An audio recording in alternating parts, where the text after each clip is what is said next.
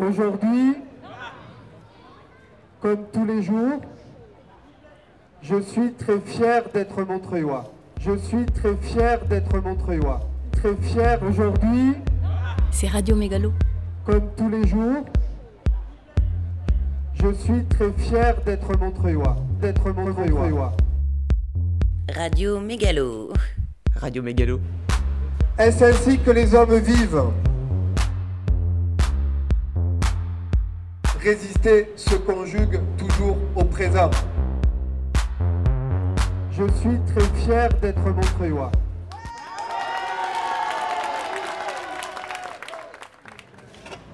Il y, a bien, il y a bien tout avec. Oui, c'est ça, ouais, c'est les miens. Bah non, tu les mets là, mais avec un chiffon par-dessus.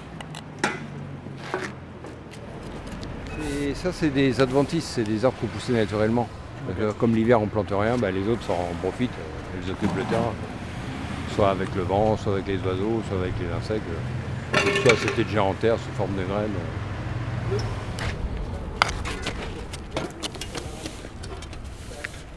Bah, là, on plante essentiellement des vivaces. Euh, c'est la nouvelle mode. Euh, on fait de plus en plus de vivaces et de moins en moins annuelles ou bisannuelles.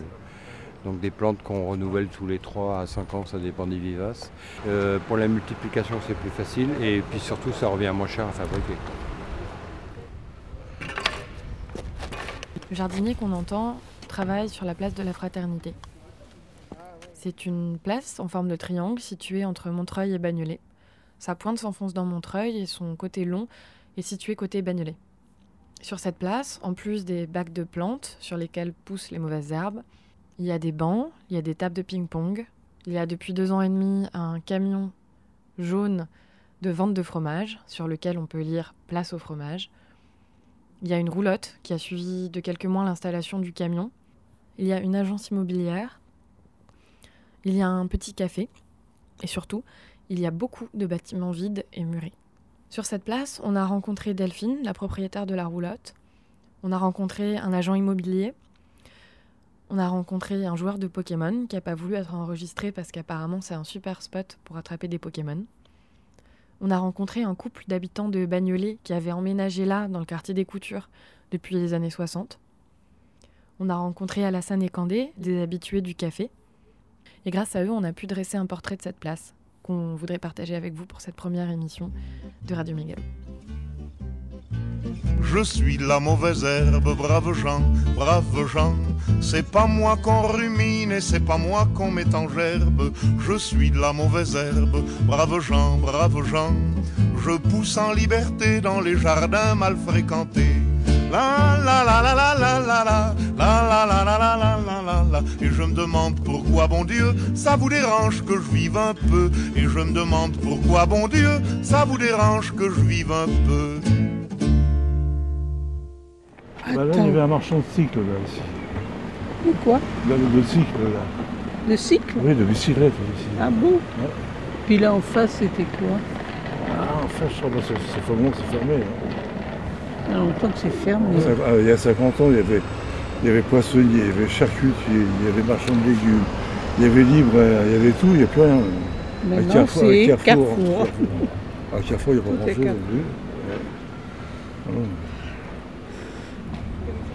Voilà, voilà. Je vous montre un bien à 285 000 euros, euh, frais d'agence inclus pour 45 mètres carrés. Mon collègue, il là en train de visite, ça va partir ce soir ou demain. Quand on s'est installé, il n'y avait pas d'agence. Les gens en fait, considéraient ce quartier comme un quartier des moins chers de Bagnolet. On, avait, on était dans le droit de Bagnolet, on vendait aux gens qui n'avaient pas les moyens d'acheter au Lila euh, pour acheter en fait à Bagnolet. Et après, bah, c'est venu petit à petit, les gens sont intéressés parce que probablement le métro Robespierre juste à une minute. Et en fait, on est dans une zone de, euh, PNR cadre renforcée. C'est en fait. Euh, c'est-à-dire qu'en fait, il y a une zone de préemption renforcée par la mairie. C'est-à-dire qu'en fait, ça va être fait en, fait, en une partie d'acquisition sociale, euh, un partie HLM et un partie privée. Ça fait depuis 2015 que c'est signé et voté. C'est bête, ça fait 8 ans qu'on est ici. 8 ans, ils ont préempté la laverie, donc ça leur faire 7 ans. Et laverie est fermée. Il y a plein de gens ici qui avant l'utilisaient, maintenant moins, mais avant il y a plein de gens qui utilisaient laverie, il ne reste plus qu'une nuit en bas. Il y en avait une ici, maintenant elle a fermé. C'est pour vous dire, avant il y avait trois laveries, maintenant il reste plus qu'une. Il y a vraiment une, vraie utilité, il y avait une utilité parce que c'est un quartier de base qui est quand même ouvrier et pauvre. Bon, maintenant plus utile, mais enfin ils ont fermé de la rue pour rien. pour que ce soit fermé, c'était quand même plus utile d'avoir du monde et tout Extrait du compte rendu de la réunion publique du 4 octobre 2018. Réunion publique sur les projets du quartier des Coutures à Bagnolet. Philippe Simon, architecte, coordinateur du PNRCAD. Un jardin partagé sera aménagé autour du chêne liège. Ce très bel arbre sera préservé et mis en valeur. Les grilles du porche devront être ajourées pour laisser entrevoir l'arbre depuis la rue. Le jardin sera géré par une association. La transition entre espace public et espace semi-public, puis privé, se fera progressivement, par seuil, dans le même esprit que les cours du faubourg Saint-Antoine. À l'arrière de la parcelle, les bâtiments seront plus bas, dans le respect du tissu urbain environnant. Ouais, ils ont, ils ont ramené un fichier, si tu es pour, tu coches pour pour, si tu es contre, tu mets non. Et moi, moi j'ai choisi quoi? Euh, les, les outils pour les vélos et les yeux pour les enfants et, et, les plantes, une nouvelle plante. Parce que celle-là, ça pue. Il n'y a pas grand chose. Hein. et voilà, moi j'ai choisi trois. Pancarte. Atelier légumineuse. Cuisine et bienfaits pour la santé. L'atelier se déroule en trois temps présentation des légumineuses, préparation culinaire, éducation des recettes. Houmous de pois chiches, dalles de lentilles, galettes et autres surprises. Entrée à prix libre, minimum 10 euros, plus 5 euros d'adhésion à l'association Les Filles du Facteur. Et voilà. Elle vient d'où cette roulette? Mais vous voulez rentrer dedans pour voir? Parce bah qu'il y a des petites photos. Ah ouais? Bah ouais, je voulais en faire un petit musée pour expliquer. C'était donc il y a deux ans que je l'ai vraiment ressortie. Mais sans cheval, hein, je la mets sur un camion pour la transporter. Et il y a eu la place de la fraternité, la fête, donc elle est passée des estivales de permaculture ici. Et je me souviens, il y a le maire de Montreuil qui, était là. je lui ai expliqué l'histoire de la roulotte. Je lui ai dit, qu'est-ce qu'il y a dedans? Ben, Venez, on rentre. Et il s'est retrouvé, euh, il était assez subjugué, il avait pris une petite fille sur les genoux. Et, et la veille, j'avais demandé une autorisation. J'avais informé que j'allais sur la place. Sans réponse, le maire étant venu, et puis je connais d'autres, élus me connaissent, tout le monde pense que c'est, bien, mais c'est à part, c'est informel quoi. On ne sait pas trop, même quand on discutait avec les commissaires, là, le, commandant de la police, euh, c'est, délicat quoi, parce que la, nuit, euh, c'est un peu trans, il se passe des choses qu'on ne maîtrise pas quoi, un peu illicite, et on ne sait pas quoi faire. Mais c'est vrai que si on lâche, Ici, je pense, tout le monde pense que sur la place, il faut prendre la place avec, euh, avec de la convivialité, avec euh, des, choses. Euh. Mais je pense qu'il faut résister, il ne faut, faut, pas abdiquer. Il ne faut pas que cette place, il faut la faire revivre, cette place.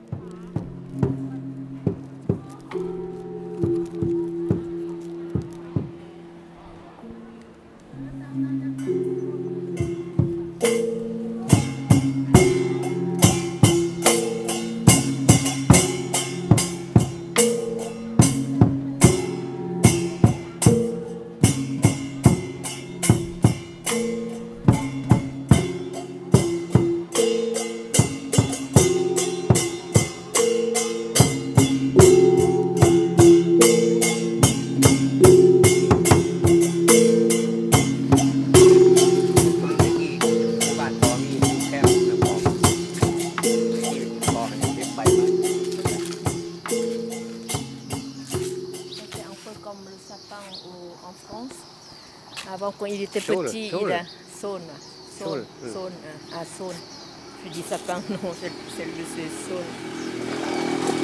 Et, euh, et ça fait penser quand il était, quand il était jeune.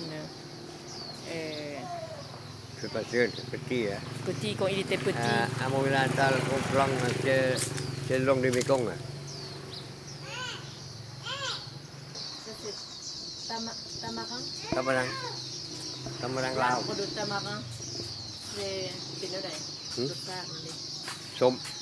C'est acide, donc on peut faire la cuisine, la sauce.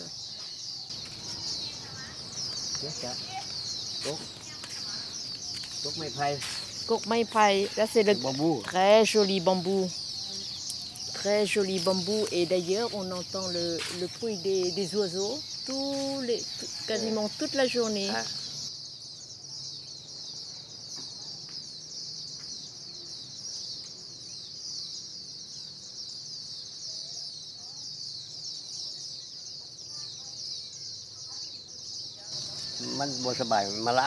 Il y a beaucoup, beaucoup de, de l'arbre de, de papaye.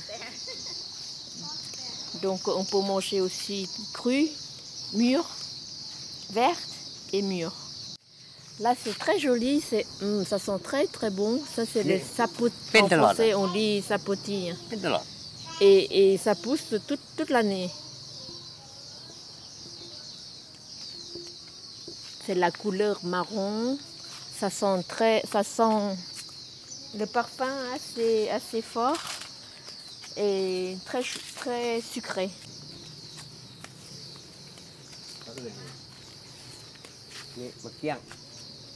Là, c'est le pamplemousse. Pamplemousse. Pamplemousse. oui. fruit de passion. Il y a aussi le fruit de passion. On fait beaucoup de jus. Avocado. Hmm. Il, y a, il a beaucoup, beaucoup de, de, de avocatier. Fruits de, hmm. de, avocat. Ça, ça sent très très bon. Hmm, si vous sentez, ça sent très très bon. Ça, c'est une sorte de plante comme une tige, comme, comme une épée pointue au bout. Et là, on fait aussi, on peut, on peut faire aussi euh, faire bouillir dans l'eau et on boit comme, comme boisson pour parfumer de l'eau. Et on fait aussi les, sortes de, de desserts avec la farine de riz.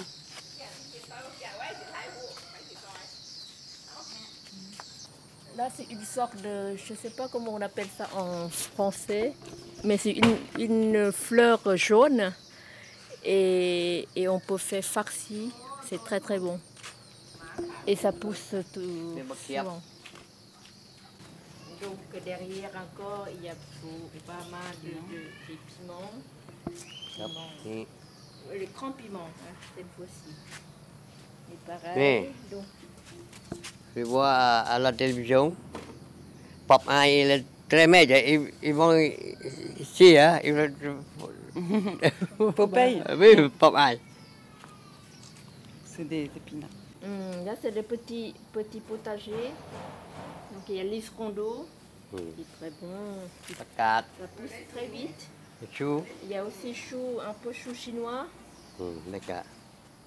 ก็แค่นี้อ้อมเพื่อนมัดก็แค่ขาวๆ de couleur blanc de, de fleurs mais on peut consommer oui, c'est légumes en fait.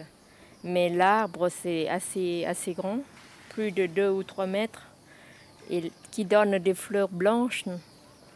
Et il a fait pousser tout autour de, de, de son terrain.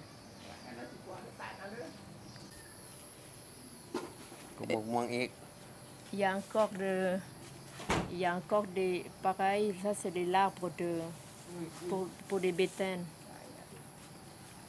Ces petits fruits ronds. Des petits fruits. Euh, au début, c'était, euh, comme des crapes de raisin, mais un peu plus euh, volumineux, en couleur vert.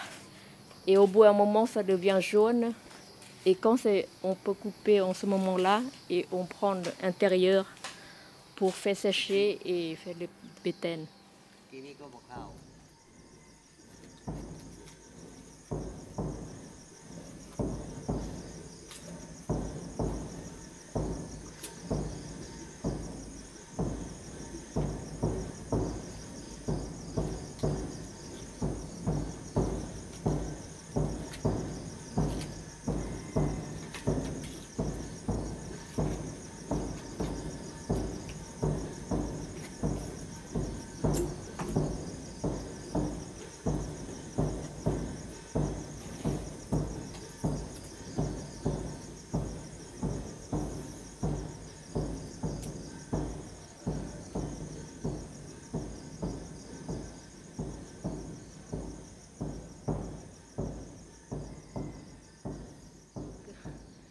Les- ça c'est peut-être ça n'existait pas en France, mais il y en a, ça c'est on appelle jujube. Jujube, on peut aussi manger euh, très jeune ou un peu plus mûr. On mange un peu comme des avec l'acidité. Et au Laos, on mange avec du, on fait une petite sauce, c'est-à-dire on fait le sel avec sucre Et et piment. piment. Donc on mélange et on mange avec ça. มากำไงไง Oh, ça c'est le, le longan. เขาแนวมาจากสวรรค์เขตมาปลูกมามากะ Comme ce qu'on a dit tout à l'heure, mais ça c'est encore plus grand qu'il a amené des, des graines de, au sud du Laos, Savanakiet. นี่บักว่าไงเลย Ça c'est immense a- arbre. Euh, Peut-être ça fait quoi Ça fait plus de 15 Pour- mètres ปลูกเก้าปีได้กินหน่อย Ça fait 9 ans déjà, donc euh, il donne des fruits que, que au bout de, de 9e Oui. année. ปีที่สามแล้วได้กิน Euh, c'est la troisième fois qu'il donne des fruits. C'est la troisième année qu'il donne des fruits. Mais là, ça fait c'est l'âge de, de 9 ans. Et c'est les, les fruits un peu comme des... C'est exactement comme des grappes de raisin. Et la couleur, c'est comme des raisins rouges. Et on peut faire comme jus de, de fruits mixés. Il, euh, a, il, a, il va montrer aussi parce qu'il a, il a macéré, il a fait un peu comme, des, comme le vin. Mhm. le carambone, donc c'est toute l'année, la, toute ça donne des fruits, donc c'est les fruits. Euh, euh, le carambone, peut-être, on connaît pas mal maintenant. C'est une sorte de, de, de zétoine, en fait, à la longueur. มันเชื่องัวนะงัวมันมันมันเป็นพยาธิลงเล็บนะเอาตัวสุกๆไปให้มันกิน ดี Oh. Donc il a dit aussi de, ดีเบิร์ de vertus de, de carambone.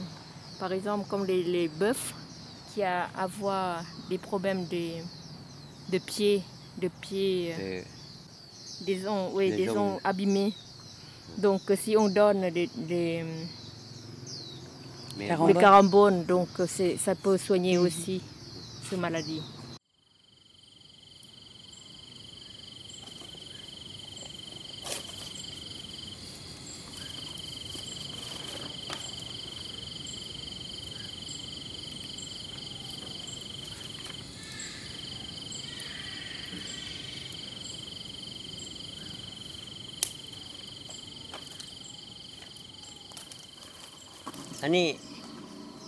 ก็เฮ็ดคือจอมอังกวัดนี่สามจอมยัตุสมเมก็มาอังกวัดคอยไปเห็นจะวีชี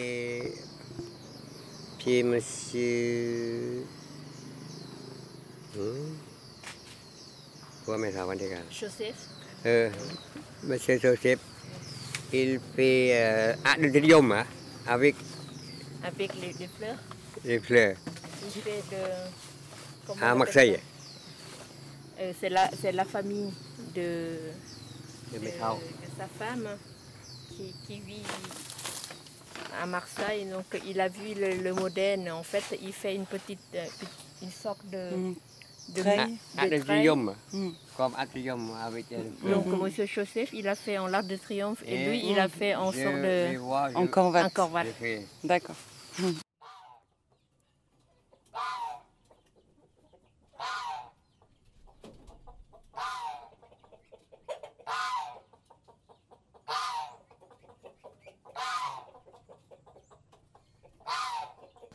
Ça, c'est le tchak, Qui ne hmm. donne pas encore de fruits. Et autour, apparemment, que on voit bien les, les, les, fourmis rouges. Beaucoup, beaucoup de fourmis rouges. Peut-être ça attire bien les, fourmis rouges.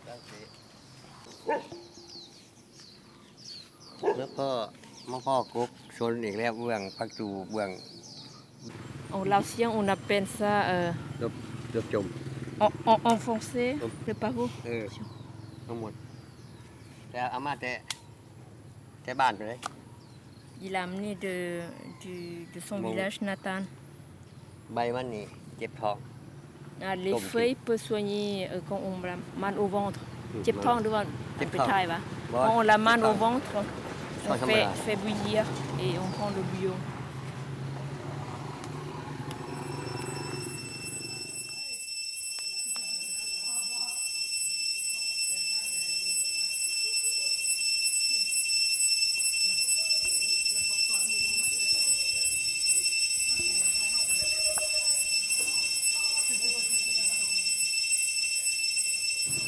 Oh, ça, c'est une sorte de. euh, euh, en français, je ne sais pas ce que ça veut dire. Mais il y a un peu comme des barbes, des longs barbes. Donc, euh, c'est très très long comme, comme, euh, comme barbe. Des lianes très Des fines. lianes, oui. Très fines et tr- assez costauds.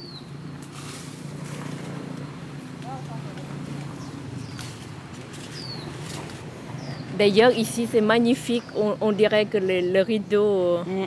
en lien, comme, les, gouttes de pluie, comme la pluie, c'est magnifique. Donc, il a planté juste à côté une autre table quand il y a des invités.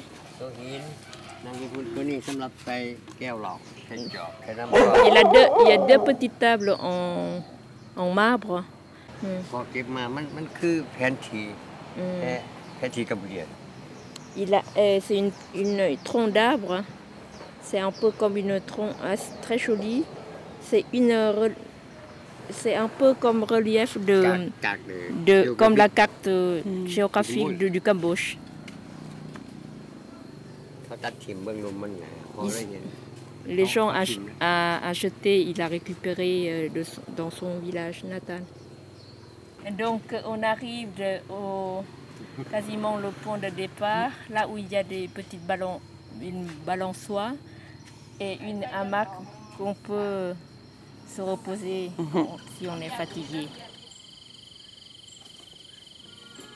Donc après la visite de, de ce jardin, il vous fait écouter la musique cambodgienne.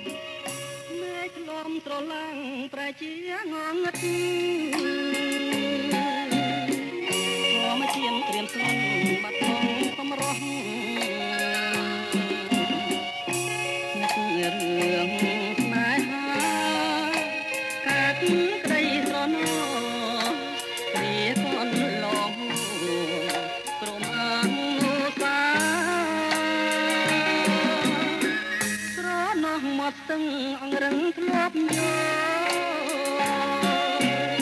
ចានឆ្លងត្រមោលក្រំផ្នែកណា ที่อูเรียงอีก ស្រណោះបំដេ C'est la chanson qui part de, de la nature au bord de la rivière. Il y a aussi les មងស្នេហាលូថាទុនសា อ่าพักไปนี่ไป Voilà, donc. กลับมามาเห็น ไฟแล้วมืดมีเริ่มมืดแล้ว ไฟไฟแสงแสงแสงแดดออก Et on voit bien ce qu'il a expliqué tout à l'heure, une petite lampe de, de, Lumière de soleil. solaire qui, a, qui, qui, euh, qui s'allume. แล้ว Comme ça, ขึ้นไปถึงเฮือนคอยสิเอาแก้วเบียร์อ้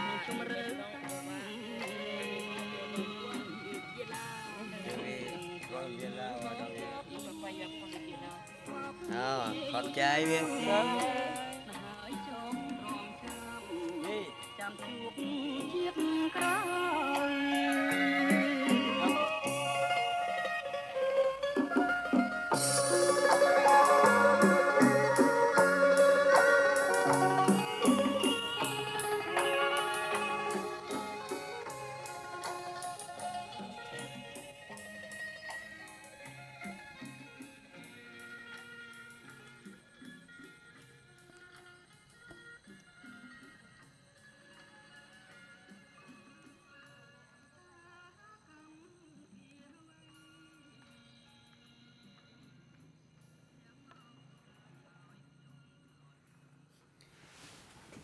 Se, non vedendo lì da soli due giorni, ora, alla finestra, nel rivederli un breve istante, laggiù, ignorati, disadorni, mentre salgono in un sole bianco come neve, a stento trattengo un infantile pianto. Cosa fare quando, esausto ogni mio debito, qua giù si sarà perso l'ultimo rantolo ormai da mille anni, dall'eterno. Due giornate di febbre. Tanto da non poter più sopportare l'esterno, si è appena un po' rinnovato dalle nubi calde di ottobre, e così moderno ormai, che mi pare di non poterò più capire in quei due che salgono la strada là, in fondo, all'alba della gioventù. disadorni, ignorati, eppure fra di ci sono i loro capelli di una beata crosta di brillantina, rubata nell'armadio dei fratelli maggiori, oppure l'osca di millenari soli cittadini, la tela dei casoni al sole d'ostia e al vento scoloriti, eppure fini lavori incaliti del pettine sul ciuffo a strisce bionde e sulla scrima. Dall'angolo di un palazzo, ereti, appaiono, stanchi per la salita, e scompaiono per ultimi garetti all'angolo di un altro palazzo. La vita è come se non fosse mai stata. Il sole, il colore del cielo, la nemica dolcezza, che l'aria rabbuiata delle nubi rida alle cose, tutto accade come una passata ora del mio esistere misteriose mattine di Bologna o di Casarsa, doloranti e perfette come rose, riaccadono qui, nella luce, apparsa a due avviliti occhi di ragazzo che altro non conosce se non l'arte di pedersi, chiaro, nel suo buio a razzo. E non ho mai peccato, sono puro come un vecchio santo, ma neppure ho avuto il dono disperato del sesso è andato tutto in fumo. Sono buono come un pazzo. Il passato è quello che ebbi per destino, niente altro che vuoto sconsolato e consolante. Osservo, chino sul davanzale, quei due, nel sole, andare, lievi, e sto, come un bambino che non geme per ciò che non ha avuto solo ma anche per ciò che non avrà. E in quel pianto il mondo è odore, nient'altro. Viole, prati, che sa mia madre in quali primavere. Odore che trema per diventare, qua dove il pianto è dolce, materia d'espressione, tono, la ben notte voce della lingua folle e vera, che ebbi nascendo e nella vita immota.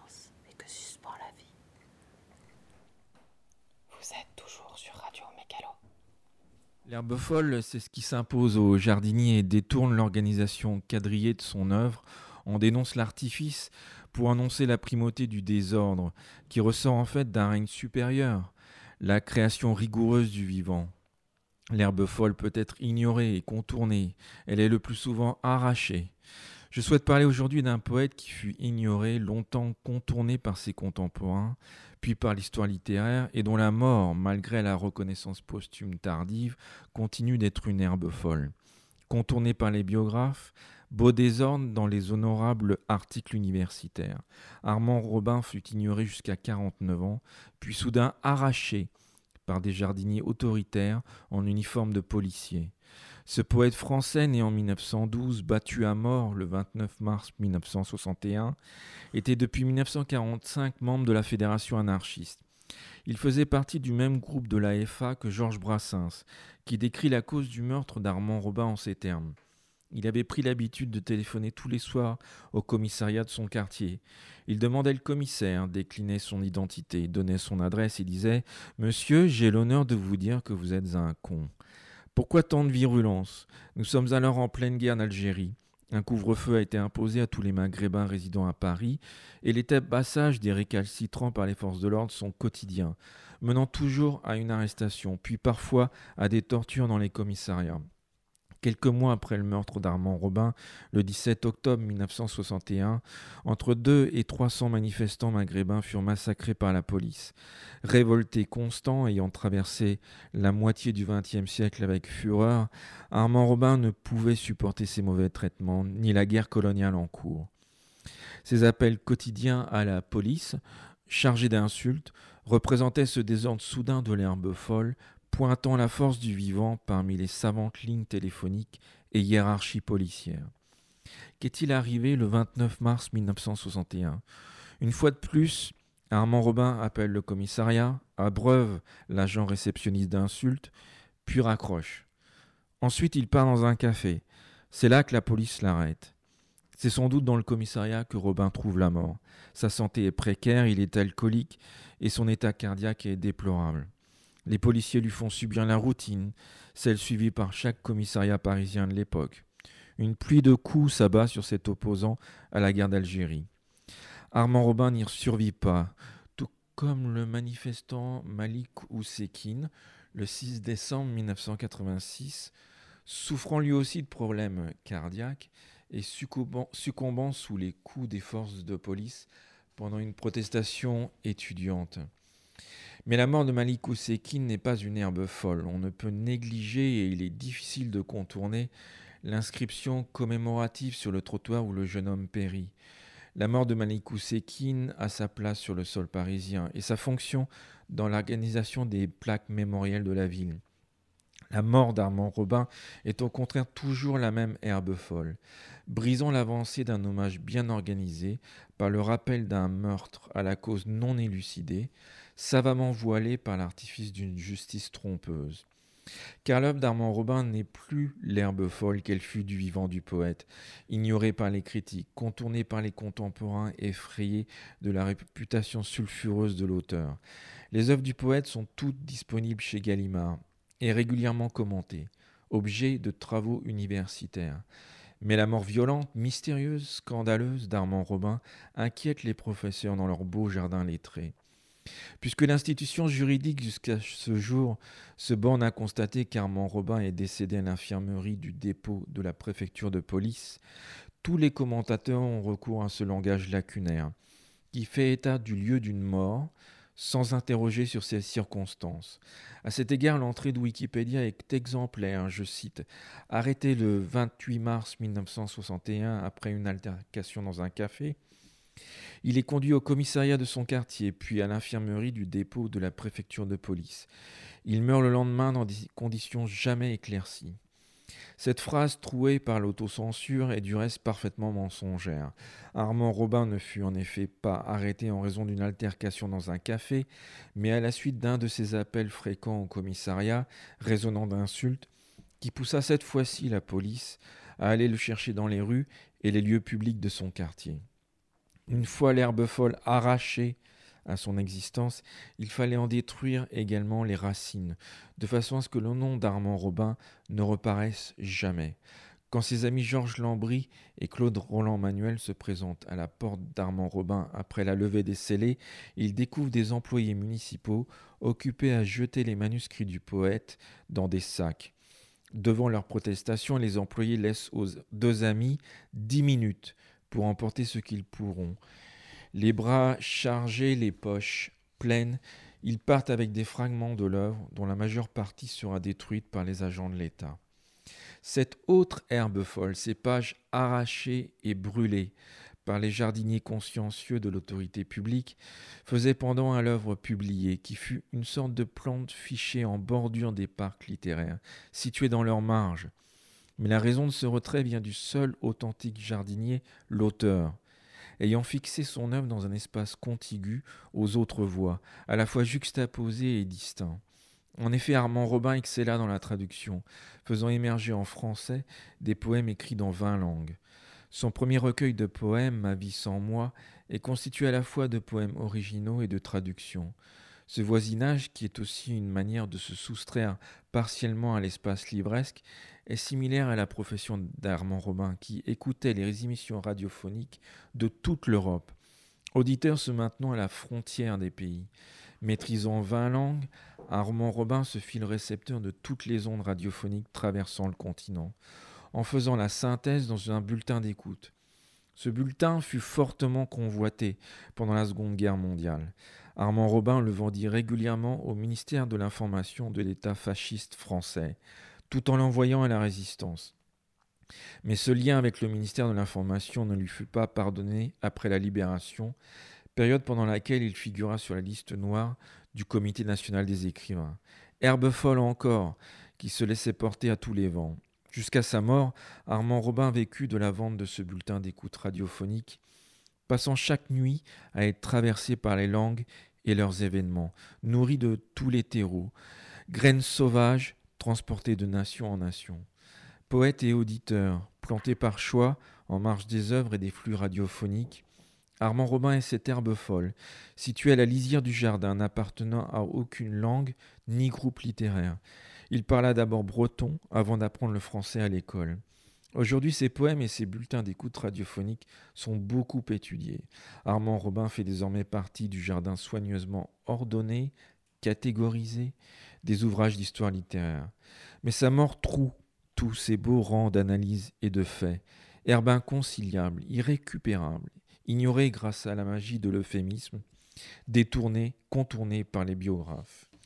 Et j'aimerais euh, conclure euh, par un poème d'Armand Robin qui fait à la fois la synthèse de sa vie et involontairement présage de sa mort.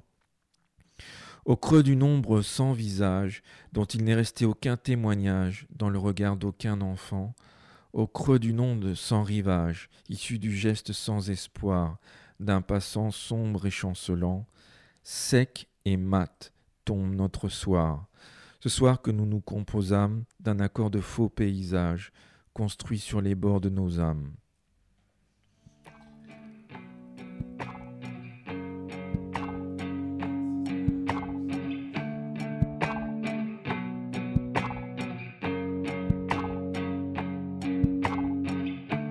J'ai mis du vent, j'ai mis du vent sous mon chapeau. J'ai mis du tango sur ma peau. J'ai mis du son, j'ai mis du silence et de l'eau. J'ai mis du sens à tous les mots. Tu vois, ça fait longtemps que je me déguise là-bas. J'ai laissé tomber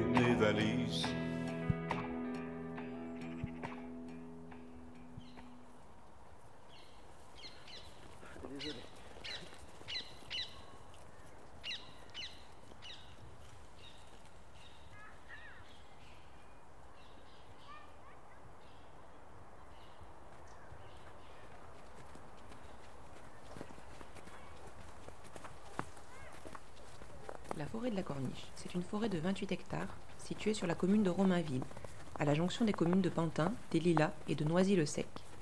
La forêt a poussé sur une ancienne carrière de gypse. Son exploitation s'arrête dans les années 60. Les arbres s'implantent sur un terrain torturé et créent un paysage unique que seuls quelques connaisseurs et connaisseuses viennent perturber.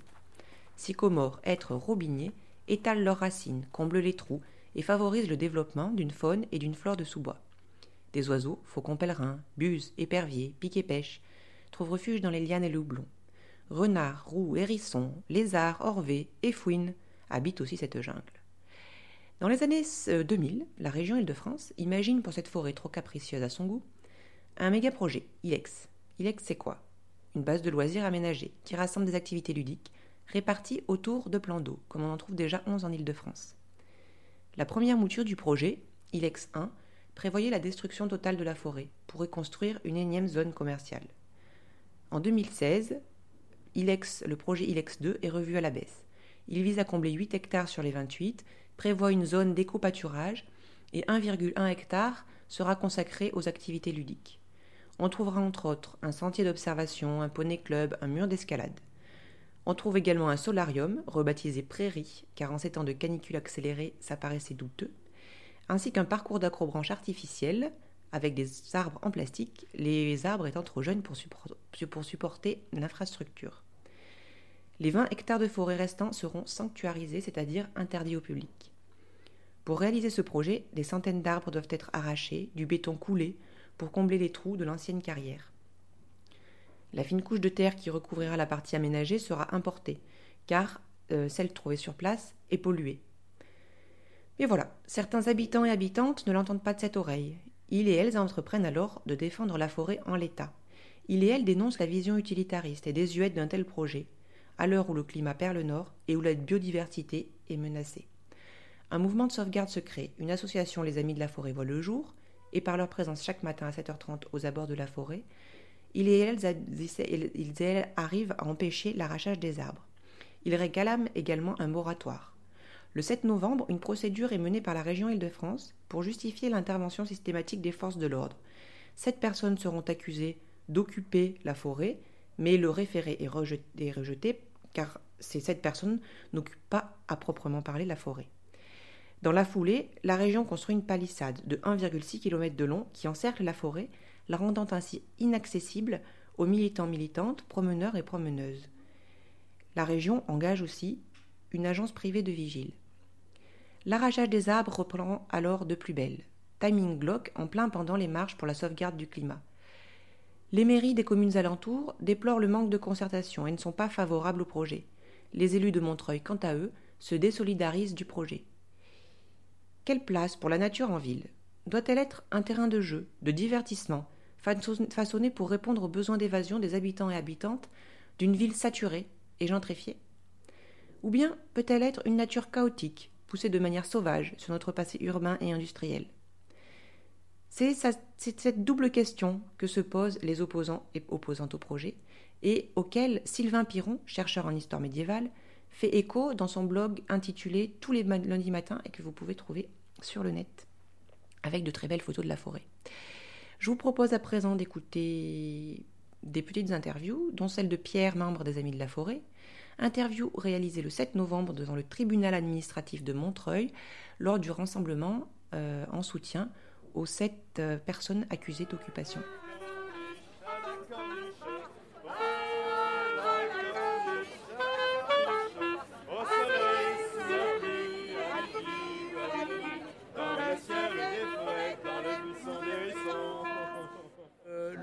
C'est, simple. Il y a, une forêt de 27 hectares qui s'est constituée naturellement euh, euh, sur, sur un secteur qui était retenu comme base de loisirs. Mais il y a 64 hectares de base de loisirs. Donc nous, ce qu'on propose, c'est qu'il y ait 37 hectares qui soient euh, en base de loisirs avec les équipements, avec l'argent dont ils disposent, puisqu'ils veulent gaspiller le pognon public, l'argent public, le nôtre. Mais ils veulent, ils veulent le mettre là-dessus. Donc bon, à la limite, on s'en fout. Mais qui ne touche pas la forêt. Quoi. Parce que ce qui est, ce qui est dramatique dans cette affaire-là, c'est qu'ils ont commencé à détruire la forêt, les arbres, le jour où le GIEC publiait son rapport. C'est un timing épouvantable, Je ne sais, pas, sais pas comment ils ont pu faire ça. Et alors, il y a, la, présidente de la région, qui c'est elle qui est, maître d'œuvre principale, et puis alors il y a la mairie de Romainville qui pousse au crime. Alors je rappelle quand même que pour, euh, faire cette, euh, ce petit bout de base de loisirs en fait, parce que la base de loisirs, je le rappelle, c'est 64 hectares, c'est pas les 27 hectares de la forêt, il y a quand même une dérogation pour détruire des espèces protégées, qui étaient protégées par la loi. Il y a eu une dérogation de l'État. Mais on vient tous les jours pour. Euh, on se met devant la forêt et on, fait, on fait une veille, quoi. Voilà, c'est tout. Mais euh, dire que c'est occupé, euh, bon, c'est sûr que les, ouvriers ont plié leur gaule, quoi, parce qu'ils n'ont plus tellement envie de, travailler dans ces conditions. Voilà, bon, mais ça, c'est c'est normal. Nous, au, début, au départ, on est l'association des Amis de la Forêt. On avait écrit respectueusement à Madame Pécresse et on attendait une réponse. Après, euh, elle prend ses responsabilités. Hein. Nous, on n'y peut rien. Mais simplement, ce qu'on a fait, c'est qu'on a fait connaître la bagarre à, tous ceux qui sont concernés, c'est-à-dire tous les humains de, cette planète. Et on l'a fait euh, au moment de la marche pour le climat. Donc, je rappelle également que notre pétition euh, est aujourd'hui à plus de 20 000 signatures et qu'elle continue d'exploser en fait euh, quasiment journellement. Enfin voilà, on est dans un combat qui est plus que légitime, plus que moral, plus qu'altruiste et plus qu'humaniste. Voilà, on est là pour euh, les générations futures, mais les générations futures, c'est celle de nos, à, mon âge, de mes petits-enfants. et les générations futures viennent s'ajouter. le réchauffement climatique, c'est surdéterminant. Il est criminel aujourd'hui de couper le moindre arbre on est unis par un seul souci, c'est de préserver les arbres de la forêt, quoi. C'est tout, pour l'instant.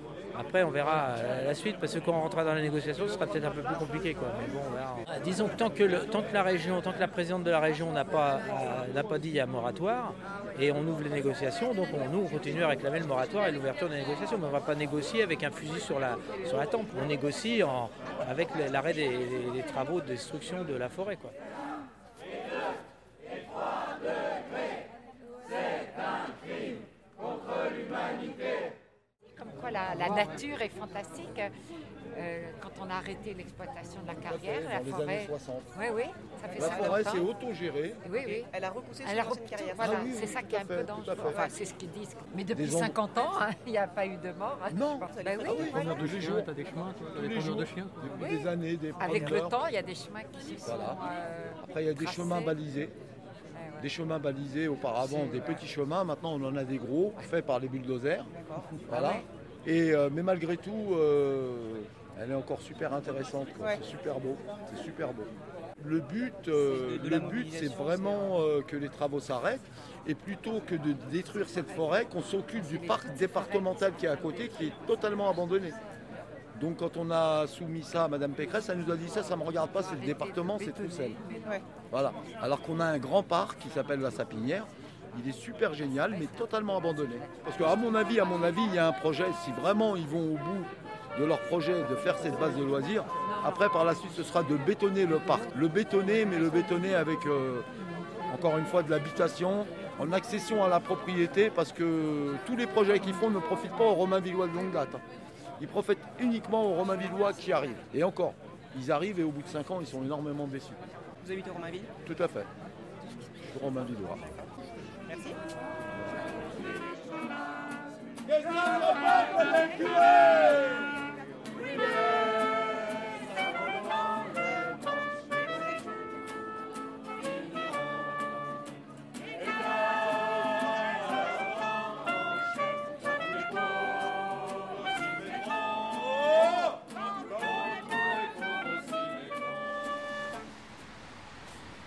aux abords de la forêt de la Corniche des Forts, juste à côté de la cité euh, Gargarine.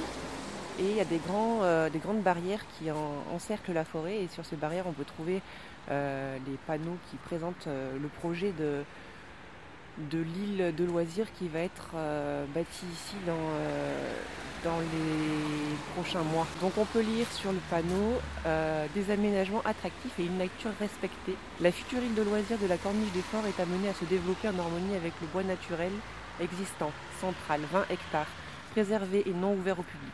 Les aménagements et les équipements de loisirs s'inscriront uniquement en limite du bois et feront le lien avec les quartiers urbains environnants. On a un petit plan où on voit effectivement que la, forêt est ceinte de, de divers euh, aménagements euh, dédiés aux loisirs, que ce soit de l'escalade, un éco-pâturage, un chemin d'observation, une plaine de loisirs, un petit centre de randonnée et un centre d'équitation. Tout autour donc, de la forêt qui est pour l'instant encore euh, condamnée, on trouve donc des, des barrières et sur celle que j'ai en face de moi, je peux lire label base de loisirs égale expulsion. Tout de suite après, quelqu'un a, dû rajouter faux. Donc voilà, on, on va essayer d'aller se promener dans la forêt.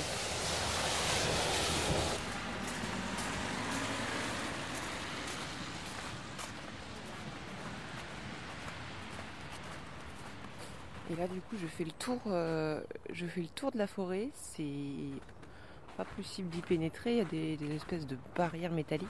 Euh, je passe à côté du, chantier où il y a des pelleteuses et euh, on peut voir déjà que pas mal d'aménagements euh, ont été faits et les arbres rasés. Ouais, ça fait des grosses montagnes de terre, de terre aplatie. et voilà, on voit clairement que ça a été complètement déboisé en fait. Je ne l'ai pas connu avant, donc je sais pas, mais, mais c'est un petit peu triste. Avec la neige et tout, on a l'impression qu'ils sont en train de construire une autoroute quoi.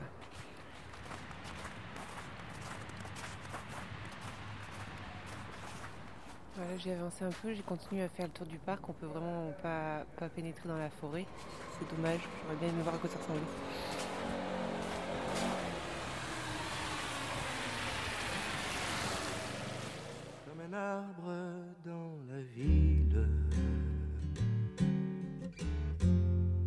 Je suis né dans le béton, coincé entre deux maisons, sans abri, sans domicile. Comme un arbre dans la ville.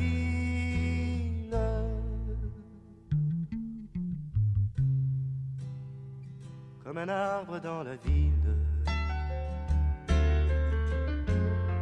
J'ai grandi loin des futaies, mes frères des forêts ont fondé famille.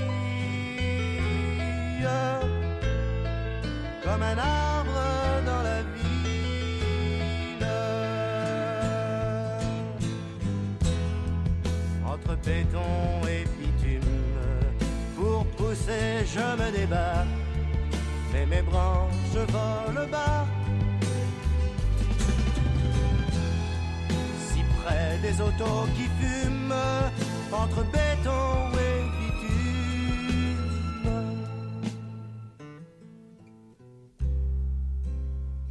Comme un arbre dans la ville, j'ai la fumée des usines pour prison et mes racines, on les recouvre de gris. Comme un arbre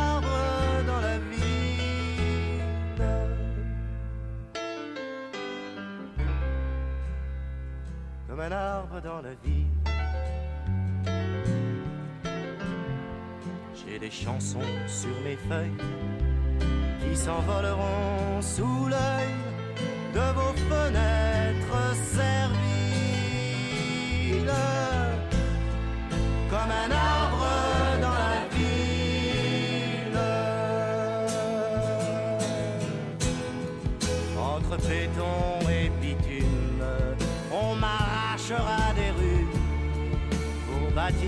Où j'ai vécu. Des parkings d'honneur posthume entre béton et bitume.